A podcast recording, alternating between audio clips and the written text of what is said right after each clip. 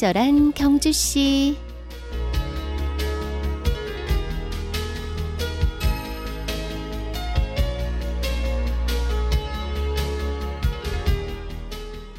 첫눈 오는 날 만나자.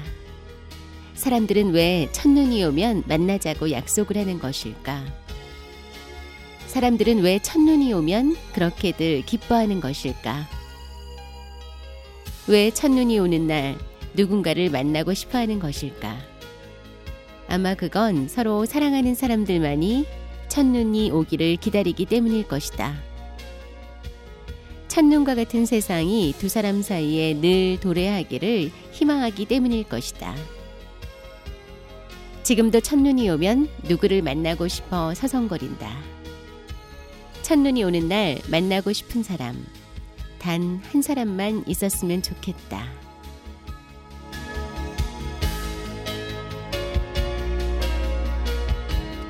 친경 가족 여러분 안녕하세요. 친절한 경주시 이유원입니다. 오늘은 정호승님의 시 첫눈 오는 날 만나자를 전해드렸어요. 어제 경주에도 첫눈이 내렸는데요. 첫눈, 왜 그리 마음을 설레게 할까요? 첫눈은 낭만적이고 추억을 떠올리게 하죠. 그리움과 사랑, 보고픔과 고독, 기쁨과 슬픔, 꿈과 희망이 겨울에 벗은 나무 위에, 땅 위에, 내 머리와 어깨 위에, 그리고 내 빈 가슴 속에 내리는 겁니다. 그래서 첫눈은 차갑지가 않고 그저 포근하고 따뜻하게만 느껴지나 봅니다. 오늘은 첫눈을 함께 맞고 싶은 당신과 함께하고 싶습니다.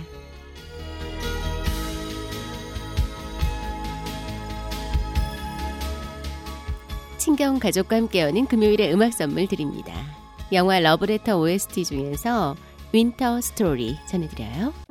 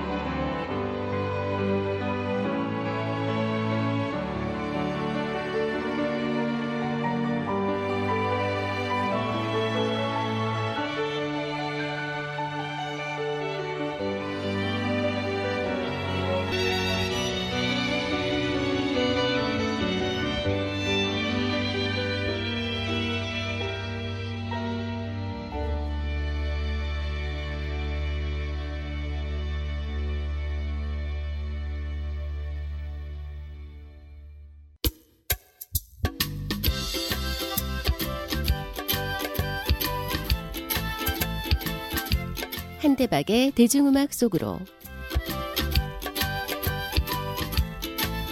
네, 오늘도 반가운 패널 가을과 잘 어울리는 남자 한국 대중음악 박물관의 고종석 국장님 모셨습니다. 안녕하세요. 네, 안녕하세요. 네, 날씨가 많이 추워졌죠? 예, 한주 동안 잘 지내셨나요? 예, 늘 느끼면서 드리는 말씀이지만은요.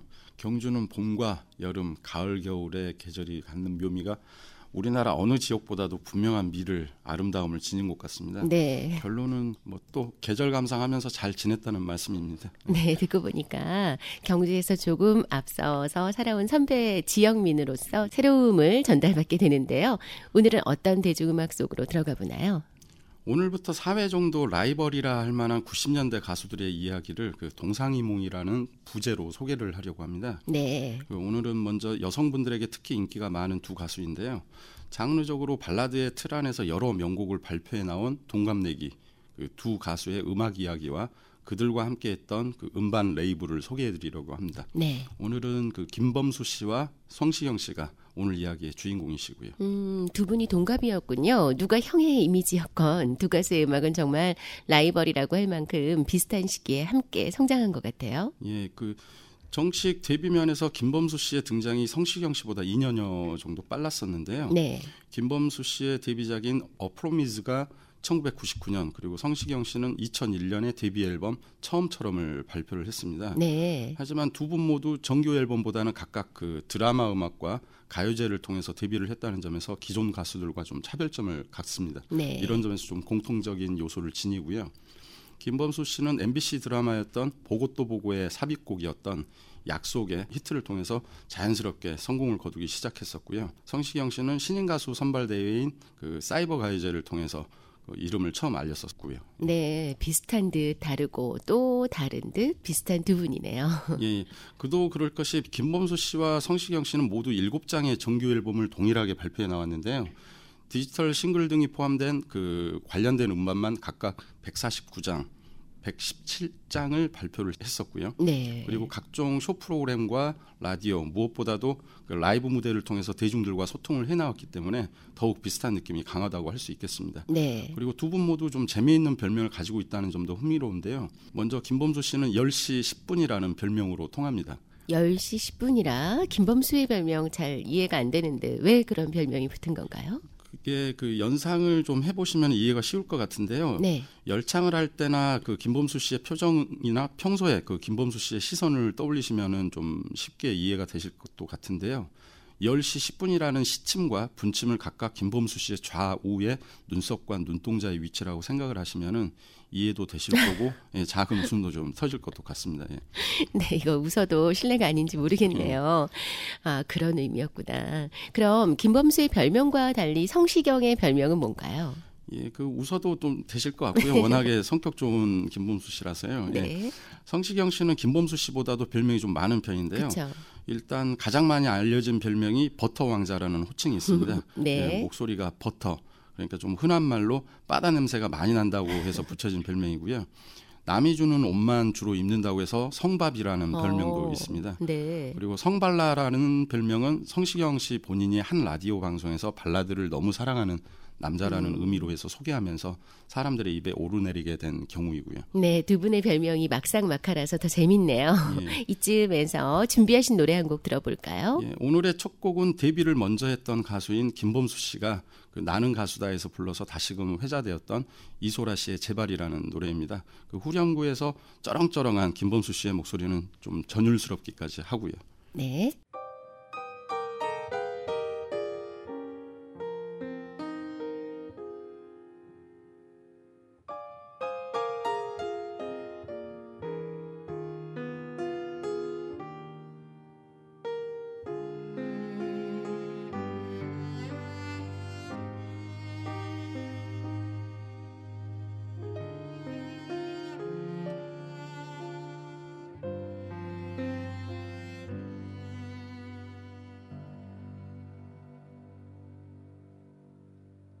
잊지 못해 너를 있잖아.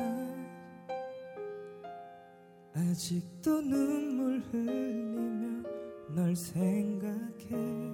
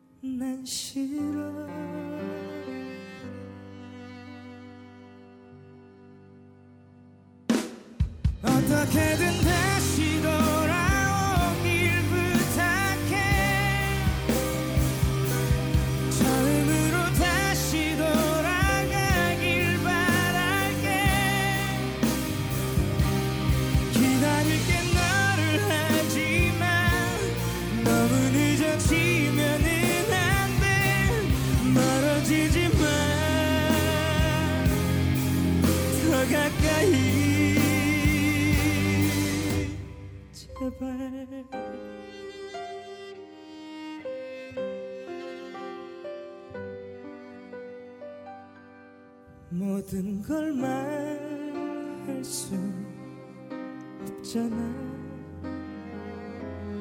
마지막 얘기를 할 테니 좀 들어봐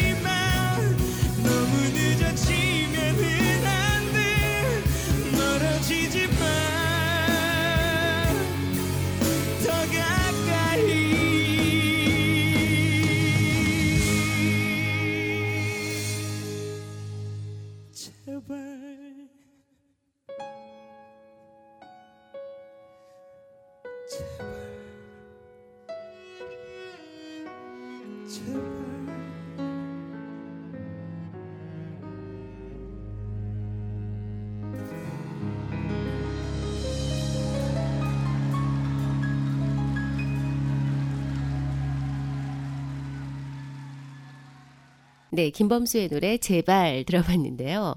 나가수 때 이 김범수의 열창 정말 대단했었죠. 예, 김범수가 나가수를 통해서 선사했던 변진섭의 홀로 된다는 것 그리고 남진의 님과 함께 등도 많은 인기를 얻었던 곡인데요. 네. 사실 방금 들으신 제발 같은 경우는 그 박물관의 시청각실과 같은 전문 오디오룸에서 들으면은 정말로 전율이 그 휘감습니다. 네. 그런 환경이 안 된다면 평소보다 조금 스피커 볼륨을 조금만 더 올려서 들어보시면은 음. 그 후반부에 짓이겨져서 명료하게 뻗어나가는 그 김범수의 새소리를 접하실 수도 있을 거고요. 어, 저는 방금 전에 못 들었는데 다시 한번 들어봐야겠어요. 예. 김범수와 성시경 두 분의 또 다른 동상이몽은 어떤 게 있을까요? 예, 두 분은 제작과 기획적인 측면에서 비슷한 듯 다른 과정을 보여 나왔는데요. 먼저 든든한 프로듀서가 함께 했었습니다. 성시경 씨의 경우에는 김명석과 조규만, 유희열, 윤종신이 그의 신인 당시의 앨범의 프로듀싱을 담당을 했었고요. 여러 좋은 곡들을 선사하기도 했었습니다. 네. 그리고 히트를 기록했던 팝콘, 선인장, 그리고 데뷔곡이었던 처음처럼 등이 대표적인 곡들인데요. 네.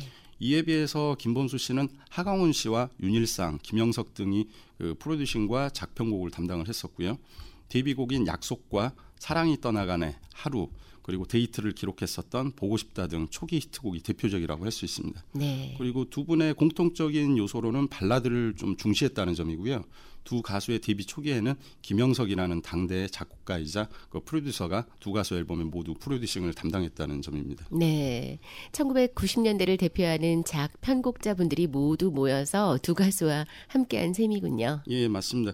그리고 이 두 가수가 제작적인 측면에서 비슷한 부분을 공유할 수 있었던 것은 그 도레미 레코드와 예당 음향이라는 대표적인 음반사가 저변에 있었다는 점도 공통점이라고 할 수 있는데요. 네. 개인적으로 두 음반사에서 두 분을 고르게 지켜봤기 때문에 좀 흥미로운 기억들도 남기도 합니다. 네, 브라운 아이즈를 히트시킨 갑 엔터테인먼트의 기획실장으로만 알고 있었는데 도레미와 예당에도 계셨군요. 예, 그냥 열심히 하던 때였습니다. 예. 네.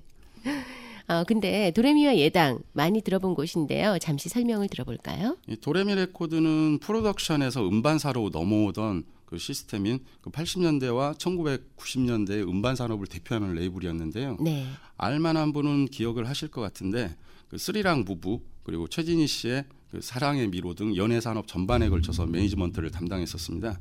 준 프로덕션이라는 곳으로 출발을 했었던 곳이 바로 그 도레미 레코드인데요. 네. 1980년대 후반부터 그 전영록, 김지애, 홍서범 그리고 신효범, 조관우, 조성모 등 당대를 대표했던 가수와 그 하위 레이블들이 도레미 레코드와 함께 해 나왔었습니다. 네. 그리고 한때 기획 앨범으로 큰 인기를 얻었었던 이미연 씨의 연가 이 앨범을 통해서 수천만 장의 앨범 판매량을 기록했던 그 명실상부한 대한민국을 대표했던 음반사였죠. 네, 음반 그 앨범 표지가 막 머릿속에 떠오릅니다. 네, 당시 가요계를 점령한 거나 다름없었던 것처럼 들리는데 이쯤에서 노래 한 곡 들어볼까요? 예, 도레미 레코드 하면 가장 먼저 떠오르는 기획 앨범이 바로 이미연 씨의 그 연가인데요. 네. 말씀드렸던 이 시리즈 가운데서 첫 번째 트랙에 수록되었었던 김민우의 사랑일 뿐이야를 준비했습니다. 네.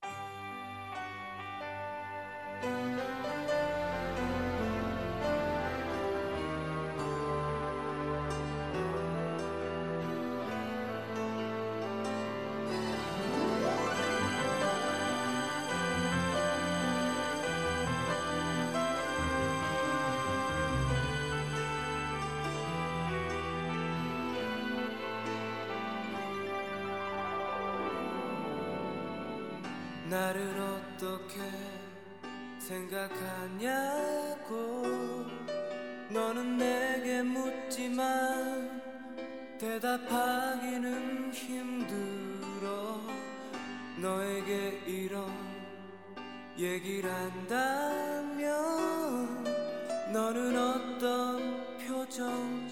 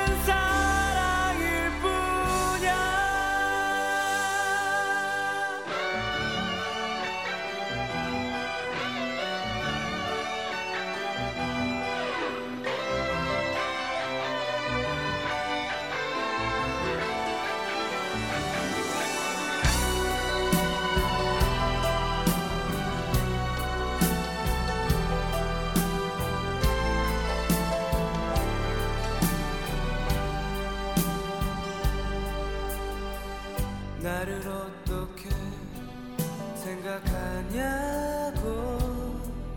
너는 내게 묻지만 대답하기는 힘들어. 너에게 이런 얘기를 한다면 너는 어떤 표정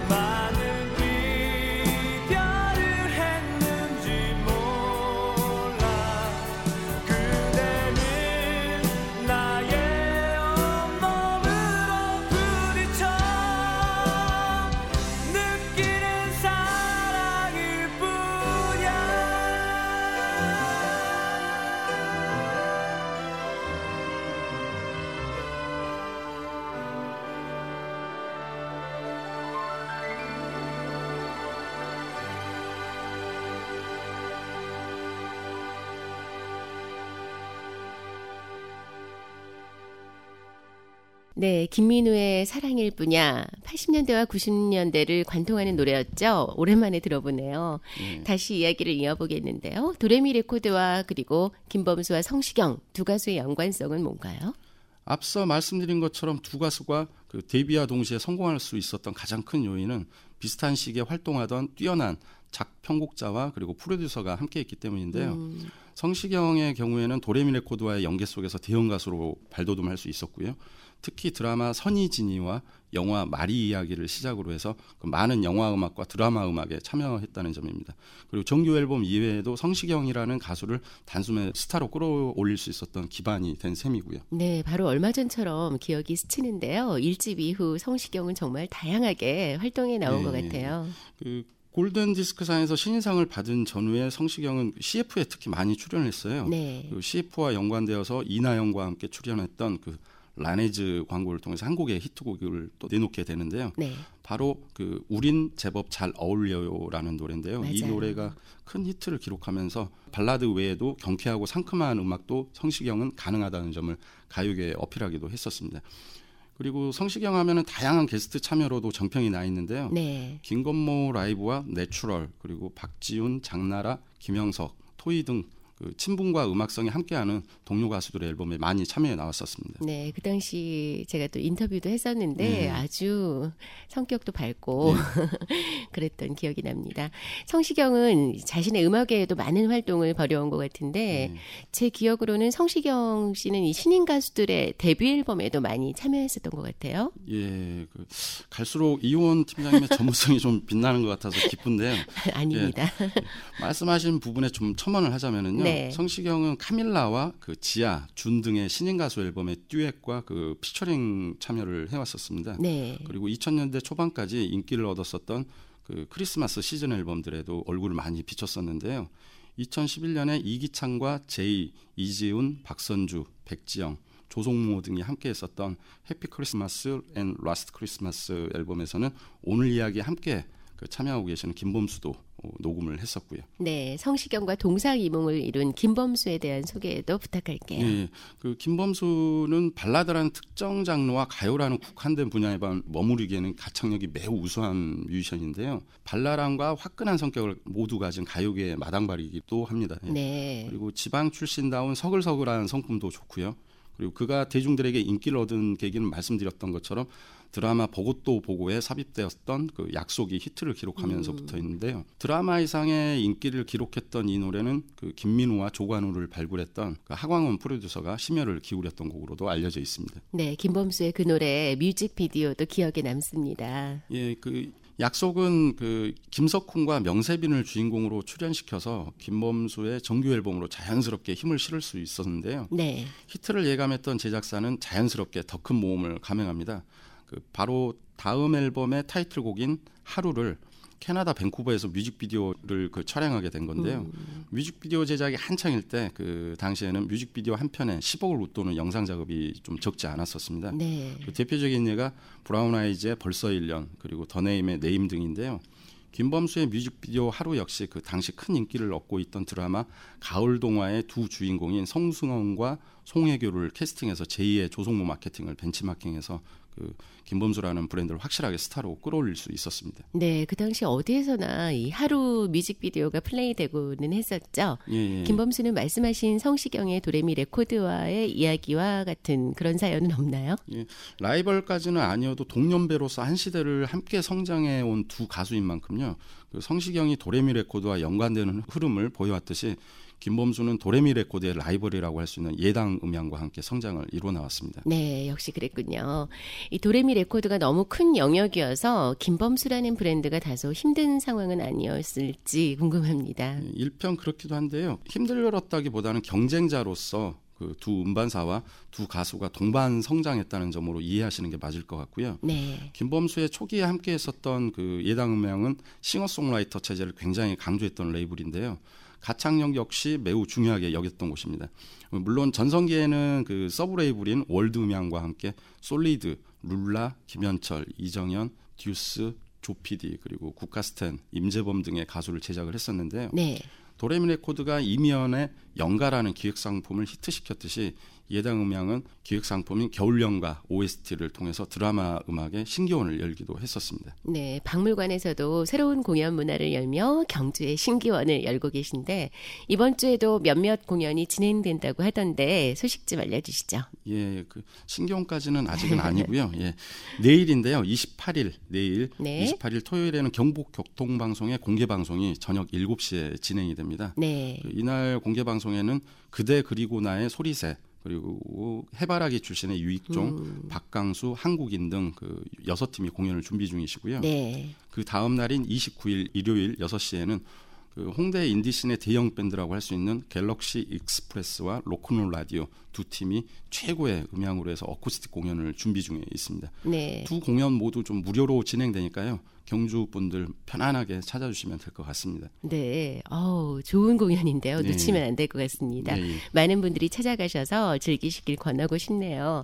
끝으로 오늘 마주한 김범수와 성시경 두 가수 역시 시대의 흐름 속에서 두 대형 가수가 성장한 것 같은데 오늘은 세 곡의 노래를 소개하게 네. 됐습니다. 끝으로 어떤 곡을 준비하시나요? 다음 주에도 세 곡에서 다섯 곡 정도 한번. 선곡을 하는데요. 네. 성시경 씨가 발표했던 리메이크 앨범 가운데 그 최성원 씨의 들국화 최성원 씨가 불렀었던 제주도의 푸른 밤을 준비했습니다. 네, 오늘은 성시경 씨의 음반으로 준비를 하겠습니다. 네. 대중음악 이야기 한국대중음악박물관의 고종석 국장님과 함께했습니다. 감사합니다. 네, 고맙습니다.